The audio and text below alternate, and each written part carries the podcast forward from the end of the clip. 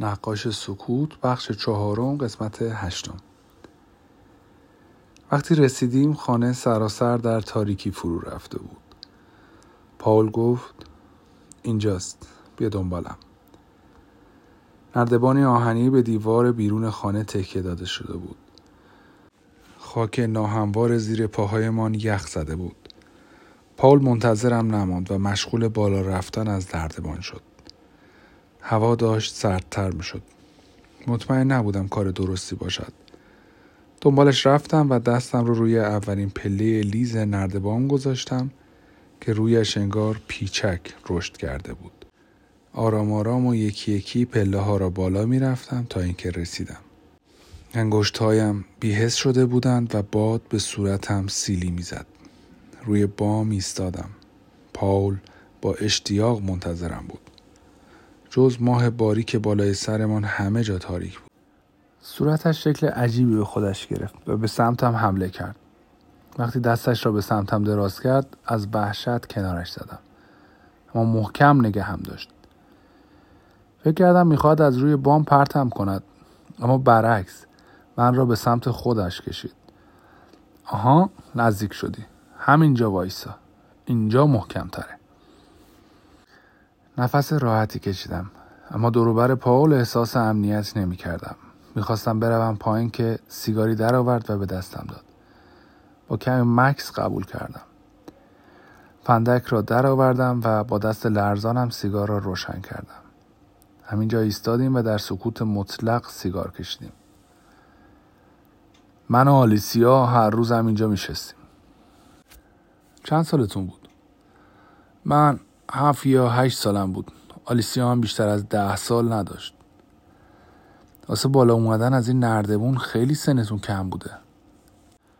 آره گمونم. عادت داشتیم. وقتی بزرگتر شدیم می اومدیم اینجا سیگار میکشیدیم. سعی کردم آلیسیای آن روزگار را تصور کنم که از دست پدر و عمه زورگویش آنجا قایم می شده. با پسرمه دوست داشتنیش از آن نردبان بالا می‌رفته و بیشتر ترجیح می‌داده به سکوت جهان افکار خودش عادت کند.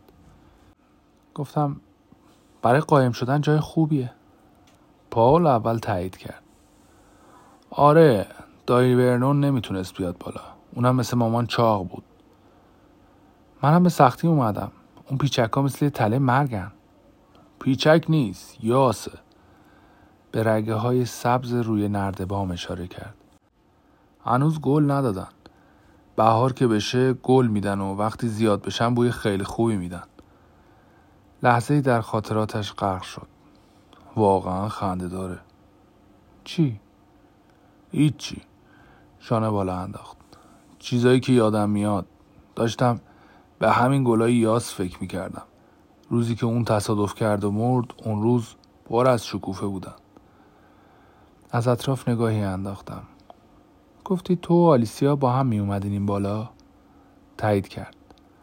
وقتی مامان و دایورنون اون پایین دنبال اون میگشتن و صدامون می‌زدن نگاهشون می‌کردیم. ولی چیزی نمی‌گفتیم. همینجا قایم می‌شدیم. همون موقع بود که اینجوری شد. تسیگار را از دهانش بیرون کشید و نگاه غریبی به من انداخت. برای همین آوردمت اینجا تا ببینیش. اینجا صحنه جرمه. جرم؟ چیزی نگفت فقط نگاه می‌کرد. چه جرمی پاول؟ جرم ورنون. دای ورنون آدم خوبی نبود. اصلا آدم خوبی نبود. می‌خوای چی بگی؟ همون موقع این کارو کرد. همون موقع چی کار کرد؟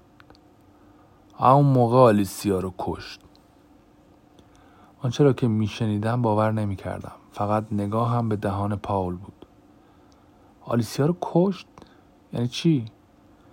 به زمین پایین اشاره کرد. دای ورنون با مامان اون پایین بود. مست بود. مامان می‌خواست ببرتش داخل ولی نرفت. همون بیرون موند و سر آلیسیا داد زد. خیلی از دستش عصبانی بود. عقلش سر جاش نبود. چون آلیسیا داشت قایم می‌شد ولی خب این یه بچه بود. مادرش تازه مرده بود.